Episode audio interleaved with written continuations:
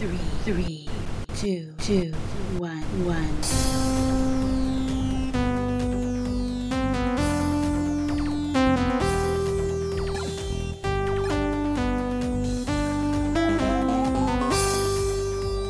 The best? The best?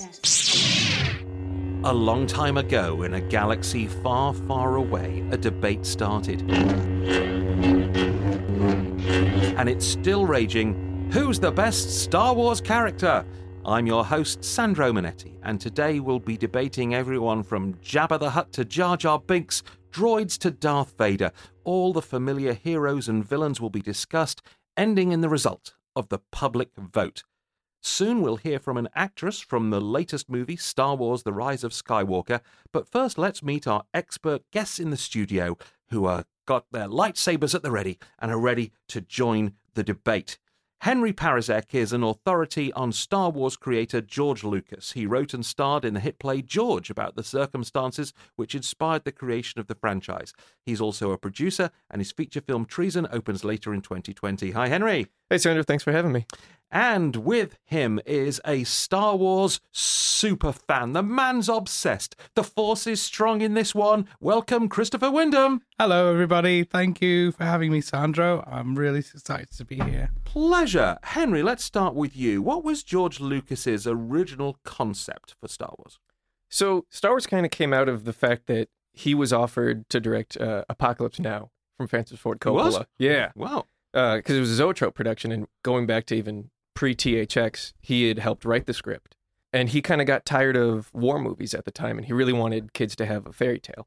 So he said no to Francis. I want to make my space movie, and so he looked at his big influences, kind of based off the serials he saw as a kid. So he took the best elements from Flash Gordon, Kurosawa movies, and he kind of combined them all together. He was the Tarantino of his day. He was ripping off other genres and stories to More create the ultimate story. Was that was that a yes? More or less, More or yeah, less. okay. Well, how history could have been different if he'd done Apocalypse Now? Oh, it would have been weird. Yeah, it would.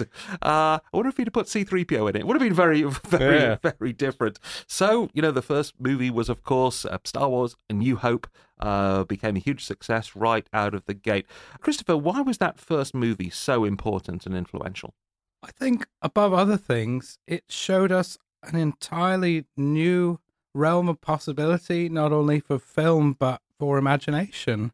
Things that we had never seen uh, before on television, on movies, anything else. We saw lasers, we saw flying ships, we saw different planets across the galaxy. We saw a planet being blown up, which is something I don't think that anyone had ever ever considered before. You know, you see houses and villages being pillaged and burned, but an entire planet being exploded and seeing the, the true devastation of what this weapon, this Death Star can do was something that was like shocking but uh, brilliant and emotional all at the same time. And for both of you, why has this franchise endured since then and expanded in a way that continues to fascinate? I think it's just because it's almost mythical, you know, and it is it does have that tinge of fairy tale that whether you know you're seven years old, you're seeing these characters, you find characters you can believe in and like look up to, or even in someone around thirty to forty, you like you can look at Han or you can look at Leia and you can see people your age that you want to aspire to be like, and it just it's kind of transcended time because mostly because it's in a galaxy far, far away. We don't necessarily have to place it in our own world. It's an escape for us that we we want to go to, you know. And what about you, Chris? I mean, there's so many other franchises, but Star Wars is the one that really sort of spoke to you. So, what is it about the enduring appeal of these characters? um above other things i think what star wars has done for me uh and i think well not just me you know millions of people uh it's given us this kind of fictional religion. It's given us the the force and the jedi and the sith and this idea that there's this great universal balance which is the force that um connects all living creatures and all planets and all these things. And it doesn't have to be tied to any real world religion or anything that you know that we're actually struggling with. It's like this whole fictional thing everyone can be a jedi knight in their mind everyone can pick up a, a fake lightsaber or a stick or something and just imagine that they're obi-wan or they're they're qui-gon jinn or one of these great characters that we've fallen in love with George that's the real gift to the world You're right. I mean, there is a Jedi religion as well. I mean, Mhm. George Lucas uh, clearly created something uh, amazing. I met him once in a toilet. Um, you know, I was uh, a- actually at a, a urinal or urinal, as, uh, as as you would say, Henry. Um, and uh, I, I'll never forget it. It was November the sixth, two thousand one. It was at the uh, after party uh, for the premiere of a movie called The Fifty First State. I'm sure you all remember that one. Samuel L. Jackson was the star, um, played an American drug dealer in Britain, and uh, George Lucas, who'd recently cast him as Jedi Master Mace Windu in the prequels, uh, was there. So um, I go to the toilet. I'm, I'm, I'm just there, and I look to my left, and there's George Lucas. I look to my right, and there's Samuel L. Jackson. You know, I was in a Star Wars sandwich. It was very overwhelming. I, you know, I didn't know where to look. I, you know, certainly didn't want to look at their lightsabers, but uh, you know, I, I, looked left. I, I, I, I looked right, and as I turn to look at Samuel L. Jackson, I pee on his shoes. and Samuel L. Jackson goes to me, Mother bleeper, which is the word you always most associate with Samuel L. Jackson. It's his mantra, isn't it? I, I, I didn't think it was the time to ask for an autograph, so I just made my apologies, washed my hands, and, and, and left. But uh, You didn't take a bit of loo roll and try and mop it up. I, I maybe should have done. Should, should, now, uh, Henry, you, uh, as I mentioned at the start, you've uh, written a wonderful play about uh, George Lucas. In your research, what did it surprise you most to learn about him? I think his stubbornness was what I found most interesting because he, re- I mean, for the better of the movie, he'd never really backed down on anything. You know, he wanted to make it for $20 million at Fox, but they would only give him eight. But he kept just pushing and pushing and pushing and insisting that, you know, he hire college kids that aren't in any union to work them quicker and cheaper. And they were like, no, we probably shouldn't do that. But he, the stubbornness out of George, he just kept pushing and pushing and pushing. And it's almost, to me now, his biggest characteristic and it's the one that I really had to like hone in on when playing him. And just his his inventiveness, just in every aspect, even going back to THX. THX was kind of the first, I guess, not dystopic sci-fi movie in the 70s, but like you look at Logan's Run, a lot of the imagery comes from THX there. And every movie that he's done in the 70s was so innovative. And it's just because of his stubbornness and his imaginative. Chris, was George Lucas's legacy tarnished by the prequels? By the prequels? Mhm. Um, no. I think with the uh, advent of this new trilogy, I think we can actually look back at the prequels and have a bit of nostalgia and actually start to see them in a new light now because they're, it's, they're no longer the worst Star Wars trilogy. Oh, Oh, hello. you always come to hate what you love, don't you? well, we'll get to the new one in, in just a moment. That sounds quite promising. What uh, What about you, Henry? How do you look back on the uh, on on the prequel uh, films? You know, because he was still very much hands on with those. Wasn't oh he? yeah, uh, almost more so than ever. He didn't really have anyone telling him no, um, and they were all actually independent movies. They were distributed by Fox, but George financed them all himself, and only he had Rick M- McCallum telling him no, and Rick never said no. Uh, he came from young Indiana Jones, but they're kind of a to me they're a great pair because this is how young I am. Phantom Menace was the first movie I saw in theaters. Wow. So I actually look really, really nostalgically at those movies. Yeah. Like Phantom Menace for for nostalgic reasons is my favorite. Now, even as a kid, Mhm. did you know Jar Jar Binks was rubbish? At the time, no. Yeah. you know, I, I think he actually he works for kids, but in any adult gaze, he does not work. Mm-hmm. Ahmed Best, who played him, where is he now? He's teaching at USC, Teaching what? teaching acting. Oh, right, not Yeah. teaching Jamaican patois accents, right? there might be a course, a side course. yes. Well, he's teaching acting at USC, the uh, the controversial university. How about that? Um, and uh, yeah, it, it sounds like um, uh, Chris. Then you're no particular fan of the more recent uh, trilogy brought to us by J.J. Abrams and uh, Rian Johnson and J.J. Abrams again. Uh, Jar Jar Abrams, perhaps we should call him. Oh dear. um, I think that so many people, of course, because Star Wars is everyone's baby. It's not just one fan or a few fans or American fans or uh, UK fans. It's it's the whole world's baby. And so you have to be really, really, really careful when you take this and give it to someone who's not George Lucas. And they've given it to J.J. Abrams, who's um, he rebooted the Star Trek? Star Mhm. And uh, which some people loved, some people hated, but he took it in a new direction. And And I think what he's best known for, I think now, is uh, kind of copy pasting the old stories and just adding new faces to them. And I think that's what he tried to do with the new Star Wars franchise.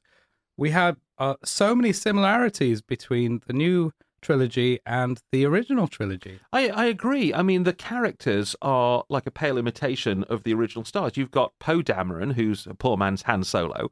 You've got Finn, who's just so boring to me. You've got Rey as, as, the, as the chosen one. She's just okay.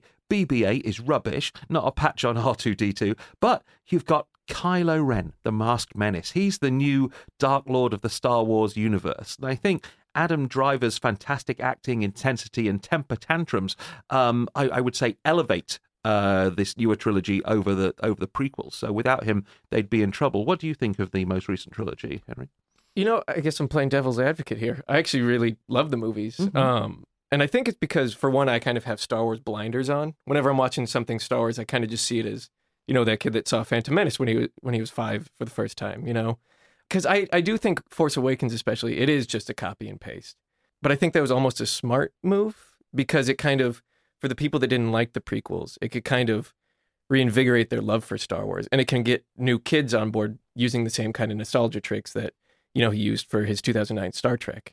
I really, really love Last Jedi. I think that might be the most controversial take, but I think Rian Johnson really pushed Star Wars in a, in a new direction while still kind of honoring um, what George did and what JJ did too. And yeah, the Last Jedi has that fantastic scene near the end where um, the, the the might of the force of, of, of, the of the bad guys is thrown at Luke Skywalker, and he just does the Taylor Swift shoulder brush, shake it off mm-hmm. move, or at least his hologram does. I thought that was fantastic stuff. So obviously we have divided uh, opinion um, on the new saga. I recently spoke to an actress from the latest film in the saga, The Rise of Skywalker. Raghad Shah appears in several scenes as a rebel officer. I asked her how it felt to get the part. So, getting this part was a huge surprise to me as um, it came out of the blue completely as I hadn't auditioned for a role. I got a call one day from my agent saying that Nina Gold, the casting director, um, wanted to offer me a part in a film. And I was just gobsmacked. I just couldn't believe what had just happened.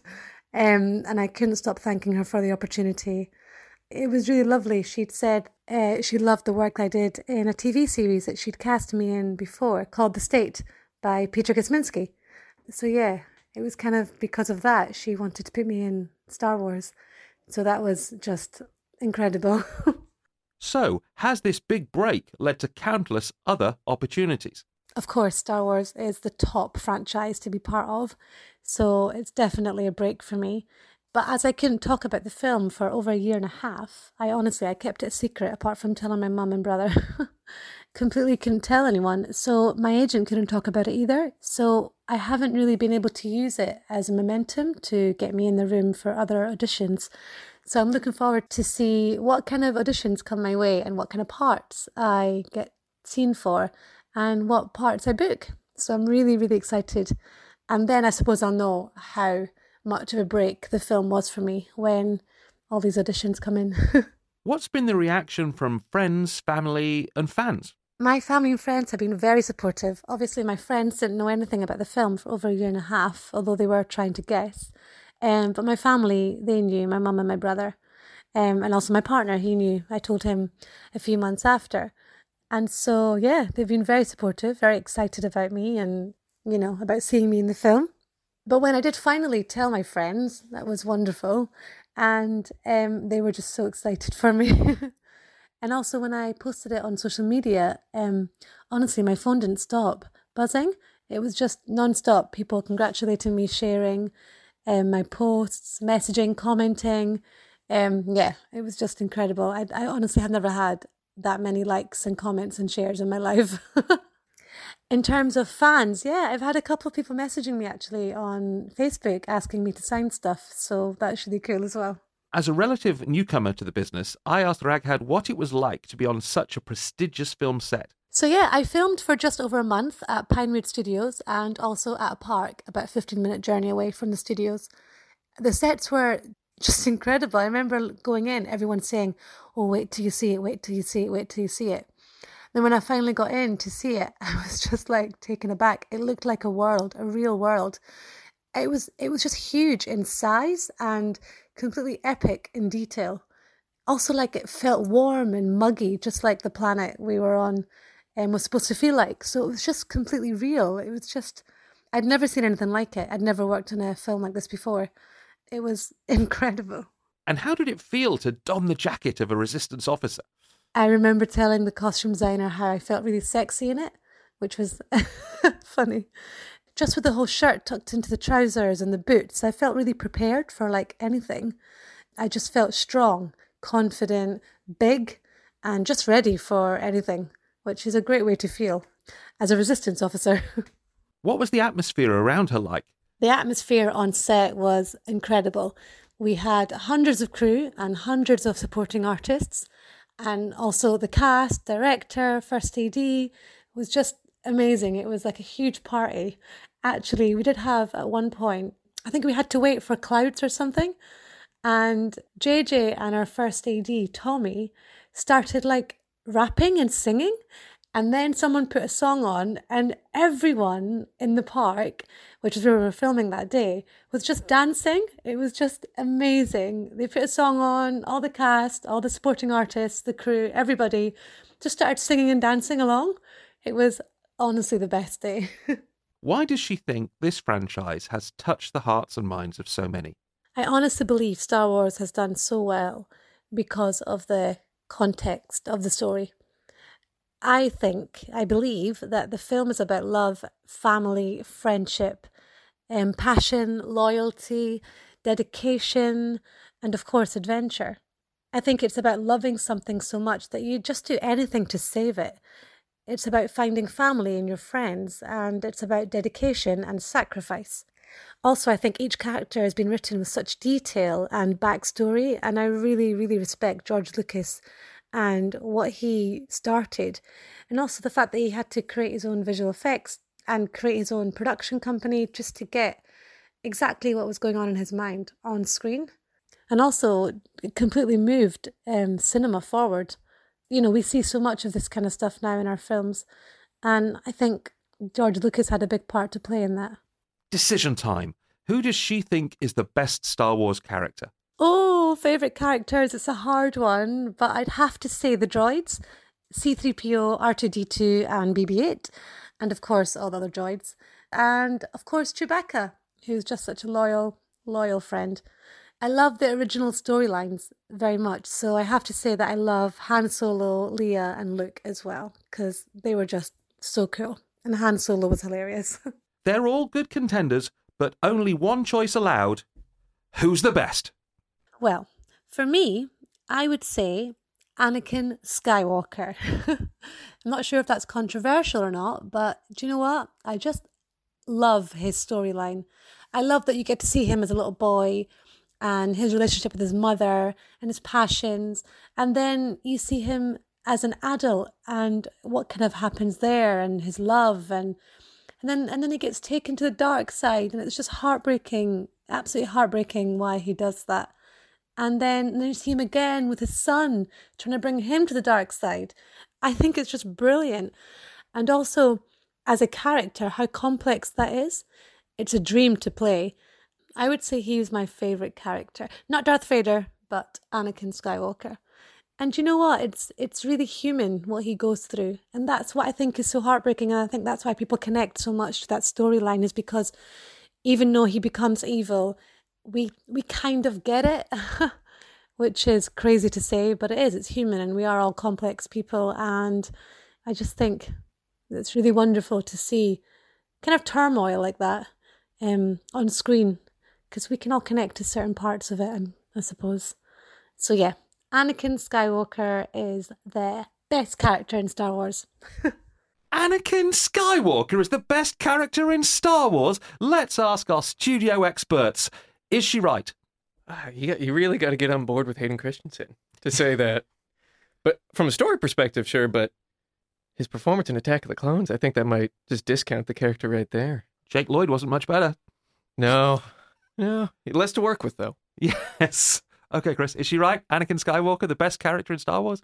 I would disagree fundamentally. However, however, um, he does become Darth Vader, which you can't have, you know, one without the other. So they're two sides of the same coin, obviously. And uh, it was important for us as fans, as uh, lovers of the story, to see him growing up, to see him going through all of this turmoil, and to see him largely be rejected by the other Jedi. You're listening to Who's the Best Star Wars Character. In a moment, uh, we will uh, go through the list of contenders. Uh, but don't forget to uh, check out our other shows. You can listen to them all at who's who'sthebest.fm. Uh, Who's the Best is also on Apple Podcasts, Spotify, and wherever you get your uh, podcasts. Listen to episodes like Who's the Best Doctor Who? Who's the Best Star Trek Captain? Who's the Best James Bond? But today's question Who's the best Star Wars character?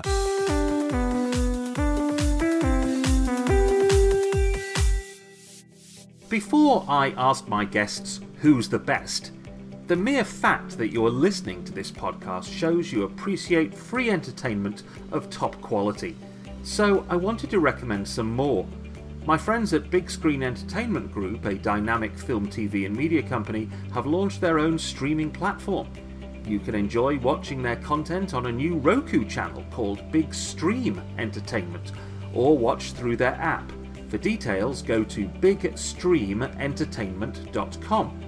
Some of the wide variety of winning movies I'd recommend on there are Forget About It, Dirty Love, Babysitter Wanted, and Mosquito Man. Plus, there are many hours of documentaries to enjoy on history, aviation, sport, and pop culture. Thanks to Big Screen and BigStreamEntertainment.com for supporting Who's the Best?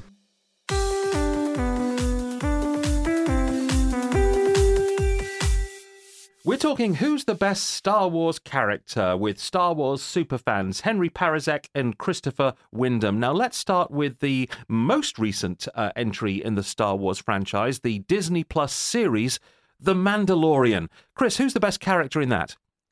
Baby Yoda. Oh, of course. Who else is there? There isn't any. Nothing else. Uh, He's so perfect, and everyone loves him. And the fact that he's a puppet and they could have made him CG, it just like that goes hand in hand with everything George stood for with Baby Yoda. Yeah, Baby Yoda. What a what a sensation. So uh, let's talk about the original Yoda. Crazy you be. Interesting you are. Mm. For the prequels, as Henry just mentioned, Lucas went with the soulless CGI version. Did you both prefer the the puppet? Oh yeah, it's not even a question Mm-hmm. because you see it and seeing the movement and knowing that there's a guy under there. Frank Oz, especially, he's it's just perfect. I love the puppet version the best. He's funny, he's charming, he's old and wise, and the great reveal that he is actually the legendary warrior Mhm. that Luke Skywalker has traveled across the galaxy to the outer rim to this mystic planet, and then there's just this funny little creature there, and he reveals, "Oh my God, this is this is Yoda. This is the great Mhm. teacher of Obi Wan Kenobi." And he's And he's- weirdly sassy. he too. is so like the puppet has sass to him. He does. He tries to eat his food. Yeah. He's like tinkering with his toys, and then he just just makes him feel look really stupid. I Yeah. love that. Let's uh, talk about some uh, other characters from the uh, the original uh, Star Wars who are still very much uh, uh, beloved. Oh, the, the much missed Carrie Fisher, of course, played uh, Princess Leia. Uh, what's her place in the Star Wars universe? Princess Leia is, I think, the epitome of wh- what we want to see in female action heroes. She doesn't have to tell you that she's powerful. She just is. She's the princess. She's uh, the leader. She takes the boys by the hand and says, "Someone's got to save our skins, right?" And uh, she's she's just perfect and legendary. And Talking of skins, um, the racy slave girl number she wore in Return of the Jedi that jump started a generation of boys' sexual awakening. Was uh, did she have that impact on you, Chris? uh, who didn't she have that impact on? Uh, you know, so much so that w- even women across the world cosplay that probably more than anything else. It's it's the most uh, mimicked and loved and parodied outfit maybe in cinema history. I mean, you even go and you look in like Friends. Like it's in Friends, it's in Fanboys. That's a big costume in that. It's it's crazy how like that costume got more famous. Well, I mean, it's not crazy. We know why it got more famous, but Uh, Luke Skywalker, the original trilogy's actual hero, Uh, such a stealthily fascinating uh, character. Went with this sort of Joseph Campbell style hero's journey. You know, the the restless farm boy uh, to be the center of the the spo- space opera. He mastered the Force. Where did he? Where does Luke Skywalker sit in Star Wars history? I mean, he's the face of it, and he's kind of just the perfect archetypal protagonist. And even I, I'm from Iowa and around a bunch of farms, and I'm from Wisconsin too. And he's a farm boy that just wants to get away from nowhere. You relate to him. You are the real life Luke Skywalker. I'd like to think so, Mm-hmm. but he he just you can project so much hope onto him, and just everyone wants to get out of their hometown and go do more. And he's just so pure. What I love about Luke more than anything is that he doesn't really know who he is. Mhm. He's born um, basically as an orphan.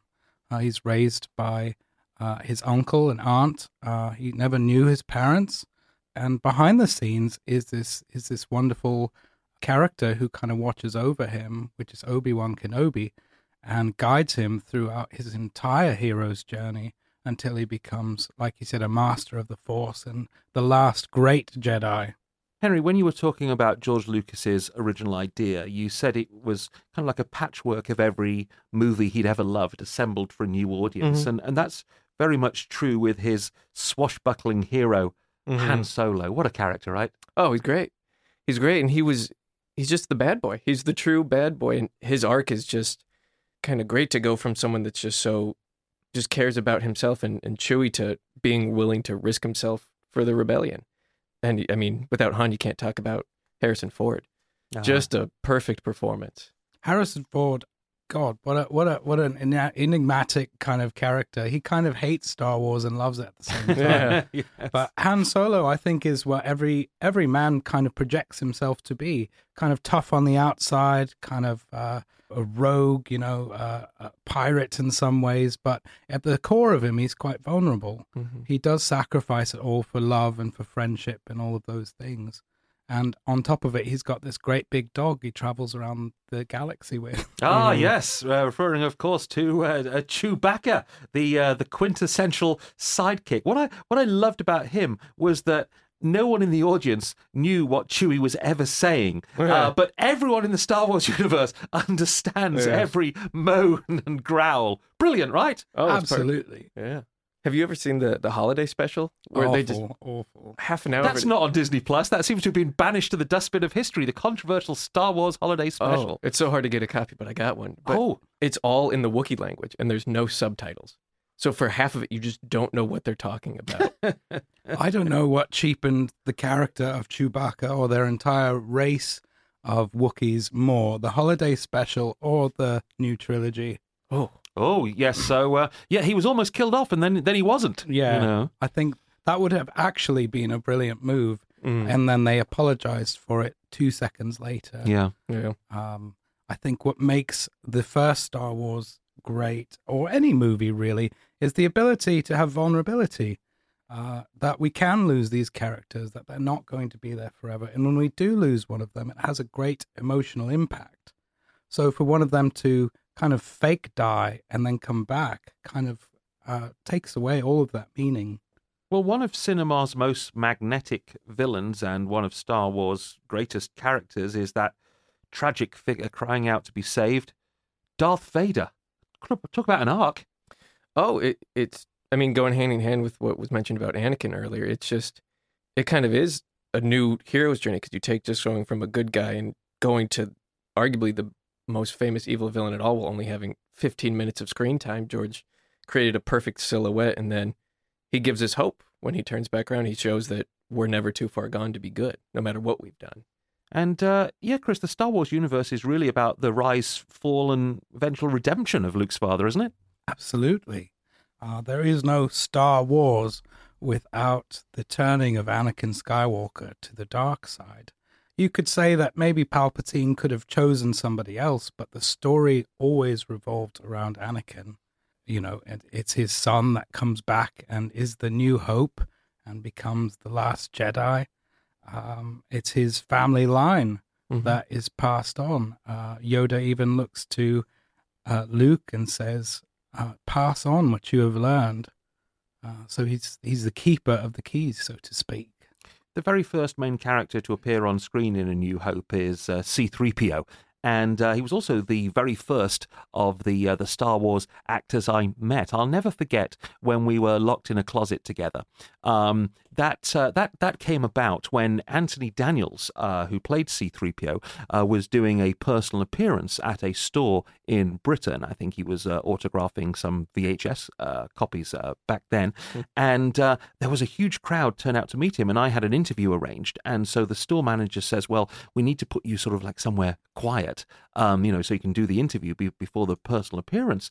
Um, but you know we don't have a green room we're not a tv studio but we have this little storage closet. So puts me and anthony daniels in the storage closet and closes the door. We're sitting there in the dark um, you know and uh, I, I i can barely see Oh, him. and, and then so i so i uh, I, I start speaking to him. And anthony um you know he he affects that wonderfully uh, effeminate received pronunciation voice for c3po and and seemed somewhat in character. So i started by by saying um anthony it's so uh, lovely to meet you. Thank you very much for the uh, for the interview. Um you know i'm such a huge fan of uh, of star wars and a huge fan of of, of your performance as c3po and he goes would you like to see it I, I, I, I, said, I, I said, excuse me. He goes, it, it's right here between my legs. Shall I get it out? and it was like, it wasn't the kind of fan encounter I was I was looking for. I was I was very confused, and I said, no, no, no, no, you're all right. Thank, thanks. He said, no, no, I, I know you say you don't want to see it, but as a fan, you know, I I I, I know what you want, you know, and uh, and then he takes out his helmet. And it No. was C3PO's helmet, which he keeps in a hold-all bag, you know, that was No. that at his feet. He brings it along to personal appearances. And so there I was able to polish Anthony Daniels' helmet, and it was just a great, a great moment uh, for me in Star Wars history. I didn't have to shout, "Let me out! Let me Yeah. out!" And uh, he was wonderful. Uh, so many great stories, uh, great, uh, great talent, and uh, C-3PO. What, uh, what a journey he goes on in the Star Wars universe. I think um, next to Luke, honestly, I feel that C3PO has one of the greater character arcs in, in the whole story. All the characters have great arcs, but C3PO goes from this uh, animated robot, uh, this protocol droid, who his whole job is just to uh, recapitulate things that people tell him and translate them into another language. Um, and he doesn't have very much self esteem. He's kind of terrified and prone to his duty. He's scared to run off with R2D2, but does it anyway. And uh, says, I'm not much of a storyteller.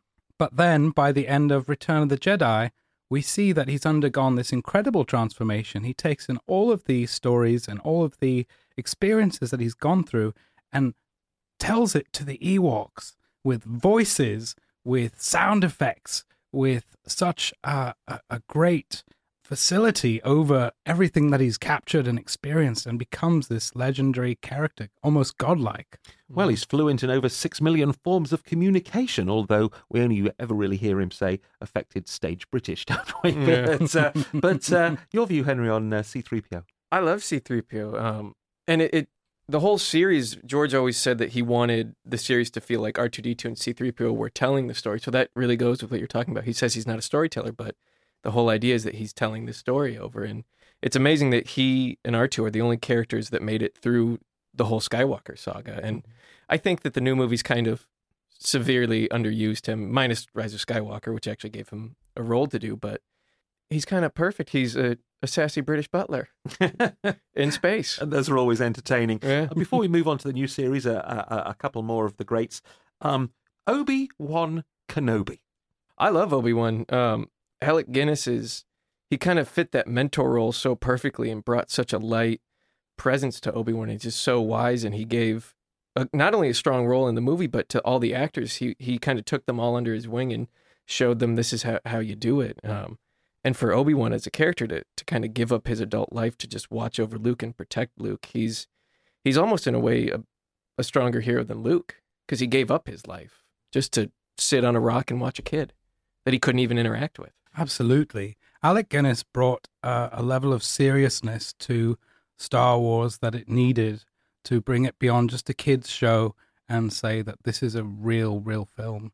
Um, he's an experienced and respected actor and uh, and well loved even before Star Wars, and that even gave it that extra level of of professionalism and cinematic something that it needed for all of us to fall in love with. Natalie Portman performed a kind of similar role in the prequels because no one doubts her acting ability. She's one of the, the best that we've got. You've uh, you you've met her. What was that experience like, Christopher? And did you faint? It was euphoric. Uh, it was one of the best moments of my uh, younger life because uh, she was so gorgeous in that character and so uh, powerful and wonderful in the headdresses and the incredible costumes that went Mhm. into her character to show her as kind of a new layer almost, this young, powerful queen that everybody looks up to and follows. And uh, to see her in real life, to see Natalie Portman, um, who you know you knew from Leon and other great films, there she was. She was lovely and striking, and you felt that presence, that kind of uh, royal figure about her, and just seeing her, like you, you, you don't have words when you meet Natalie Portman. Did you find the words to ask her to autograph your lightsaber? I didn't. Oh, what a, what a, what a missed opportunity! Any other prequel characters we should consider? You know, Mace Windu, uh, Jar Jar Binks. Yeah. anybody anybody we're missing from that? I think Mace is, is such a good character, and you know Sam Jackson might have been a little underserved with that. Um, and actually, Tupac was supposed to play that role. Tupac was supposed to play Mace yeah, George Windu. Lucas wanted Tupac. Wow. And then Tupac sadly passed away, and Mace Win or Sam Jackson stepped up to the plate. Yeah. But he's he's such a cool character. He's just so strong with what what he's got. Yeah.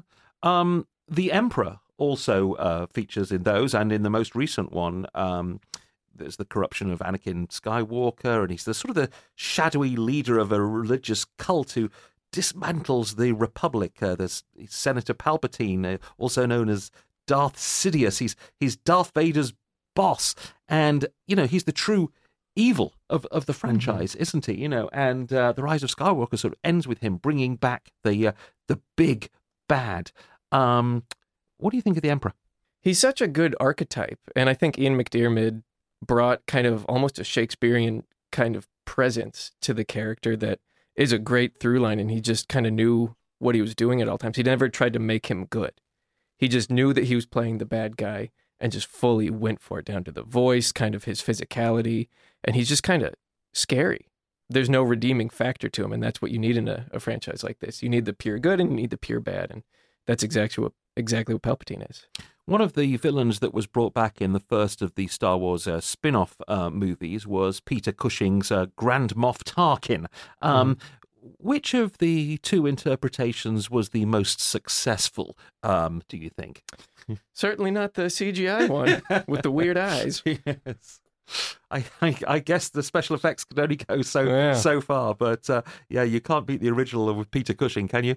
Oh no, he's he's a character that's vastly underexplored, I think, and I think he could have had a greater role going forward. Um, he was brilliant. Well, maybe he'll get a Disney Plus spin-off He was the only other character that actually had some control over Vader, Mm-hmm. as we saw in the boardroom when they're having that, that great discussion, and Vader chokes the one the one guy who questions his religion, and uh, Grand Moff Tarkin stands there and says, "Vader, enough of this," and he lets him go. Brilliant. Mhm. Now, we've not yet discussed R2D2. For me, he can just be easily tipped over. What's all the fuss about?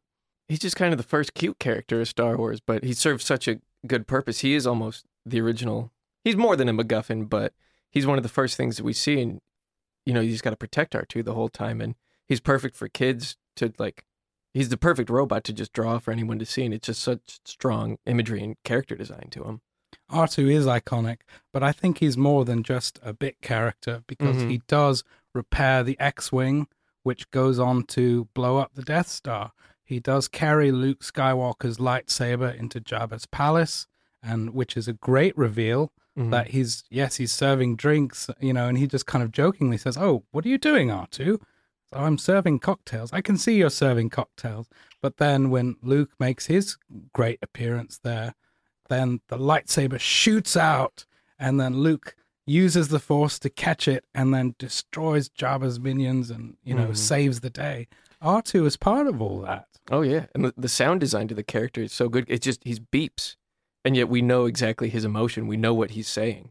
and he's No not saying any words. R2 was also part of the Rise of Skywalker, which uh, ends the Skywalker saga, but of course the Star Wars saga uh, continues to run. Uh, Jojo Rabbit writer director Taika Waititi uh, has been tasked with uh, creating a new uh, Star Wars film. Disney's CEO Bob Iger has said very much that the immediate future of Star Wars is on their streaming uh, service Disney Plus. We've also mentioned the Mandalorian coming eventually will be the much delayed uh, Ewan McGregor Obi Wan Kenobi series, and uh, after. Uh, baby Yoda can baby Chewbacca or baby Jabba the Hutt be far behind. They're going to milk this cash cow. After all, they did pay over four billion dollars to George Lucas uh, for the rights to the to, to the franchise. What do you think George thinks of what they've done with his work, Henry?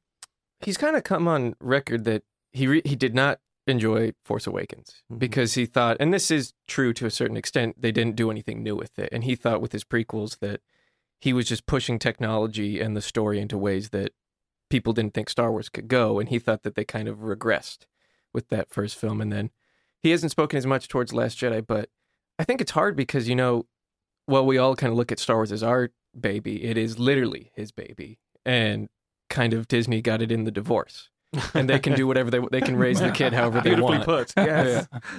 We've been asking Star Wars fans around the world to vote for who's the best Star Wars character. Uh, before we get to the public result, uh, we need to uh, discuss more of the characters from the the newest cinematic trilogy. So uh, let me throw out to our panelists the names and uh, get their quick opinions on each.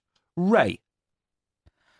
Wow! Listen to that Yeah. silence. Silence speaks volumes. you have to you have to step very carefully when you talk about Rey because she is um she's a symbol for young girls, Mhm. um, but at the same time, I think because we've had so many incredible Princess Leia's and you know great women in history already, Rey had so much to stand up to and not enough writing to back her whole character. So you don't blame Daisy Ridley, you blame the, the scripts, you know, being un- undeveloped for the character and not having the impact she should have had. Absolutely, In your opinion. Okay. Um, I I think that she could have been given uh, a greater stack of cards, um, and she did, I guess, like Jar Jar Binks, uh, what she was told with the character that she was given. wow. Mhm. Henry, you're squirming in your seat. Let's hear what you really think about Rey. I, I I like Rey, and I think you mentioned the big thing with Rey is that she is such a good, strong symbol. Um, and I think that I, I kind of like the writing, but it's hard because in Force Awakens she is just the Luke archetype down to a T. Like she's from a desert planet, kind of had to learn on her own and just look up to the rebellion and just hope to get off this planet. But I like where uh, Last Jedi took her, and I think it kind of pushed her in a way that Empire didn't quite push Luke. That might be a controversial thing to say, but I think the fact that Kylo was able to be kind of a love interest added a complexity that you didn't Oh, no. get. Oh, oh, I- I have to go back to that real quick, uh, Oh. only because we had Luke. We saw Luke Mhm. grow and progress and be vulnerable. He got his hand chopped off, and he grew and he went to the dark side. We saw him lose his control in his Mhm. anger and almost kill his own father. hmm Uh, we didn't see any of that from Rey. We didn't see her learn anything. All of a sudden, she's this brand new character, and she already knows how to not only fly the Millennium Falcon, but fix it in ways that Han Solo never could. You know, she bypassed the hyperdrive, you know, and we don't actually see her learn or grow or absorb any of the things that she's taught. She just kind of goes on and becomes this legendary character that can defeat the most powerful bad guy that we know in the Star Wars universe. hmm Well, talking of bad guys in the Star Wars universe who uh, do question their place in the in the galaxy and whether they're good or bad, Kylo Ren. I love Kylo. I think he's such a, a good hand in hand dialogue with with Vader because he has that strong imagery. But in these three movies, he kind of goes through the whole Anakin and Darth Vader arc very quickly, and I I almost personally like Ben Solo more than I like Kylo Ren because I, I do kind of view them as as two different characters. But Hmm. I'm I, I'm a big fan of Kylo, and a lot of it is Adam Driver because he's just he's such a strong actor. He's fantastic. Yeah, as I said earlier, yes, a real real strength of this this franchise. I think that Kylo Ren is the perfect symbol for this whole new series because uh, what we had of him before we even saw uh, The Force Awakens was we have a new Vader. Vader Mhm. died. We saw him being burned we saw his body, we saw his transition, and then now there is a new Darth Vader. And who he, who is he? We didn't know that he was Ben Solo or or whatever. We just saw this great dark figure, and then he comes right out the gate with a cool ship. He stops a bolt in midair with using the dark side, so he's mm-hmm. very powerful and very scary. And he just chops down this old man who is kind of the Obi Wan of the new series, cuts him down in the first thing, and he's he's powerful, and that's what we wanted to see a new villain. And then he just wimps out. he takes off his shirt, he starts crying, he starts tearing up his bedroom. He just becomes this this this sad emo character. Emo Ren, that's what we got. Finn, a hero for a new generation. we never really had a character like Finn, a stormtrooper that disbanded and really had no identity. Because even Rey, who is a no one, or Luke is a no one, they at least know that they want to get off. But Finn is, he's in a bad spot and just follows his gut to leave. And I think that's a, a good role model to give to kids today. Um, and I, I think John Boyega brought a nice, a nice presence to the character. I think that the the other movies kind of forgot about Finn a little bit, but I, I, I like Finn a lot in The Force Awakens. Yeah, I kind of thought he was underserved. What did you think about Finn? I thought that his character went nowhere and had so much great potential. He had the he had the opportunity again to be to be vulnerable. You know, Mhm. It bothers me a great deal that he he kind of ended up just being comic relief. You know, even Han Solo looked at him and said, "That's not how the Force works." Mhm. You know, what I mean, and uh, yes, he did turn away from the First Order to become the first stormtrooper ever to walk away and Mhm. and have the potential to have a story. Mhm. But then all he does is, you know, kind of run around chasing girls, Yeah. And he doesn't go any farther than that. What about Poe Dameron then, as played by Oscar Isaac? I love Oscar Isaac's portrayal, but he kind of is similar to Finn, where they almost have a similar arc in every movie. Like they start as a, or for Poe especially, he starts as a hothead. He calms down and he has to focus on the mission. Last Jedi, it's kind of the same thing, and he doesn't have much to do in that one. But Should they have become lovers? Would have that taken Star Wars in an interesting new direction? I would have loved to see that. mm-hmm. But I You don't see any sexual tension there, Chris, in those two? Oh, no doubt. Oh, they Mhm. were all over each other from the beginning, and I, don't, I can't explain it. Even Oscar Isaac said off screen, "Oh, I wish they'd have had a romance." yeah. Um, I don't think that would have added to the characters uh, at all, um, because again, I blame the writing. Uh, the characters just never went anywhere. I think BB-8 came between them. Um, what uh, what do you, what do you think of BB-8? I think BB-8 uh, started out as the new R2D2, but he, he didn't have quite the, the pizzazz or the power or the uh, the je, ne sais quoi about R2D2. He, he didn't do anything. He just rolled around and he's kind of the quintessential Disney character of the new trilogy. Like he's made to kind of sell toys. he He is the, the toy seller. Yeah. He doesn't he doesn't fix ships. He doesn't give any advice or offer any jokes. Mhm. Um, he doesn't kill any stormtroopers using, you know, magic oil and fire, and he doesn't fly or do any of the cool things that we saw R2 doing. He just is. Oh, the frustration of He- true fans. He's That's a what football. that is a football. wow. That's that's what makes Who's the Best the show it is. You know, so many of our listeners have been reaching out to us on uh, social media. We're at Who's the Best Pod on Twitter and Instagram. Uh, and the most popular thing for ages is you've wanted us to do Who's the best Star Wars character? And many of you have been sending in their suggestions. Uh, among them is Star Wars superfan, writer, actress, and producer Sarah Lynn Dawson. Here are her thoughts on who's the best Star Wars character. Hi, everyone. So, I've loved Star Wars ever since I was a little girl, watching the films with my family. I remember watching the three original films that George Lucas made, and my brother had the toys, and it was just, I was blown away by the imagination and the magic aspect of the Force and Yoda. And it's just such an inspirational journey that Luke Skywalker goes on. He discovers these friends and this dysfunctional family, and I just thought, wow, these films are incredible. Um, so I have to say that my favorite Star Wars character would be Chewbacca. And the reason for this is because he's in nearly every film. I think he's in seven of them. And he's always there. He's very supportive. He has a great friendship with Han Solo, and I think he's just a great friend. And he has an iconic voice and I guess battle cry. And just when you hear him, you know it's him. And I think he's just fantastic. So my vote goes for Chewie. So Sarah goes for Chewbacca. I'm delighted to say Chewie is actually here joining us in the studio. What do you think of that support from the fans, Chewie? Well, thank you. I understood every word of that.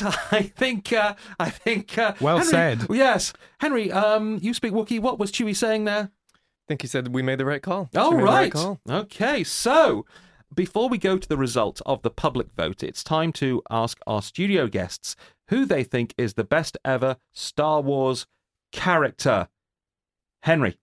So my vote for the best Star Wars character is Leia. Um, and we spoke about her earlier, and she is kind of the quintessential strong female character. And she came at a time in 1977 where I think big franchises didn't have a character quite like her.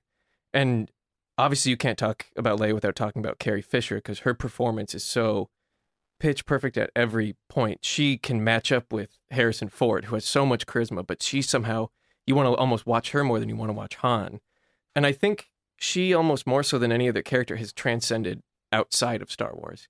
You know, you look at the women's rallies that they have. Leia is a symbol for everybody. She's a symbol for young girls. She, now with General Leia, she's a symbol for older women too. And Carrie owned Leia almost more than any other actor did. She wrote books about her time as Leia. She is Leia, and she just loves the family aspect and how much family relates to Star Wars to the point where she had her daughter Billie Lourd join the franchise. Um, she just she just deeply loved Leia, and you can see that in her performance. And she just she's just so much fun to watch. And as a character, Leia gave her whole life to fighting evil, like from when she was a child to even giving her life to stop Kylo Ren.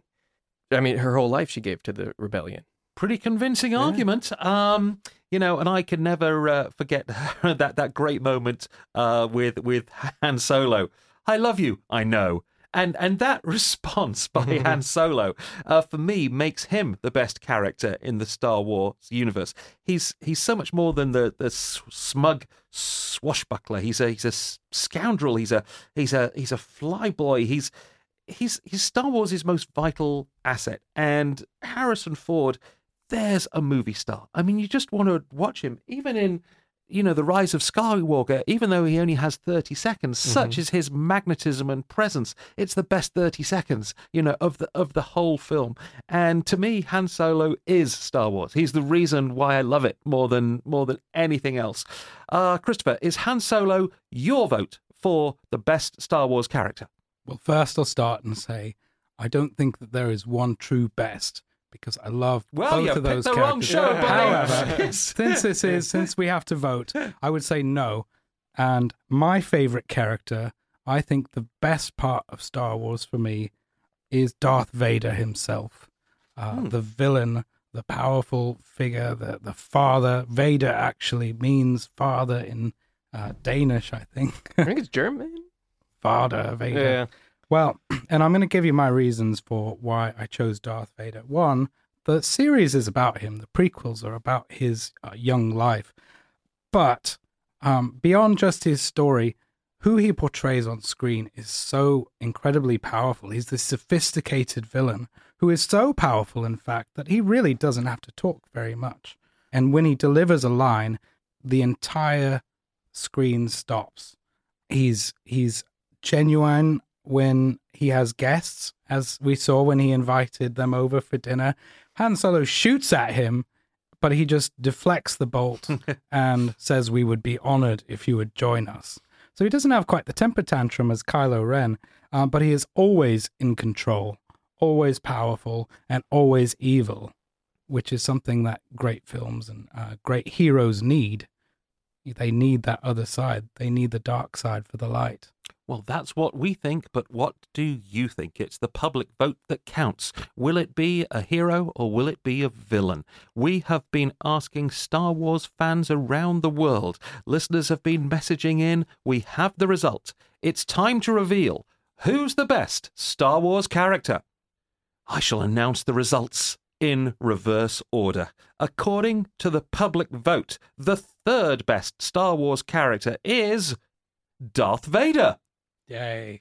In second place for best Star Wars character, Princess Leia. All right. And in first place, the public have spoken. The best Star Wars character is Han Solo. Oh, this is oh. rigged. For once, for once on this show, the great public agree with I demand me. a recount. it wasn't even well, it was pretty close actually, but still, Han Solo is the winner. Um, clearly, as we've learned from this discussion, you know, uh, opinion is everything, and you're very divided on this. But uh, you know, this is what the public think: three Darth Vader, two Princess Leia, one Han Solo. Uh, before we go, a reaction from each of you to that result. I'll take it. I'll take it. I think it's a fair vote. Well, I'm glad you accept it. Yes, you still want to recount, Chris. Yes, because I think Darth Vader has more story and more more written about him, and we're consi- continuing to see more about Darth Vader come out. There's even a new virtual reality oh, game Yeah. that's come out, Darth Vader Immortal, where we actually get to see more of Darth Vader. And I think people want to see more of Darth Vader than Han Solo. You just can't accept the result of the Yeah. public vote, can Yeah. you? I, I love it. Well, uh, Henry Parizek, who's played George Lucas, who uh, wrote uh, the wonderful play George. I understand there's a George Lucas museum coming soon here in Los Angeles. Uh, what's going to be What's going to be in that? I actually don't know as much about that as I would like. Um, it, I think it opens up next year, um, but he he just loves cinema, and I think it's not mostly focused on his stuff, but it's about the world of cinema as a whole, and he wants people to be able to see what inspired him. You know what I want to see great. in it? I want to see the framed four billion dollar check Yes. that Disney Yes, gave yes. him to basically take the Star Wars franchise and say, "We'll take your baby from here." Uh, we've had different reactions about how that baby has been treated, but that's what makes Who's the Best the best. Check out our previous episodes on who's the best.fm. Message us and tell us what you'd like to hear on a future show. That's at Who's the Best Pod. Thank you for listening, and may the Force be with you always.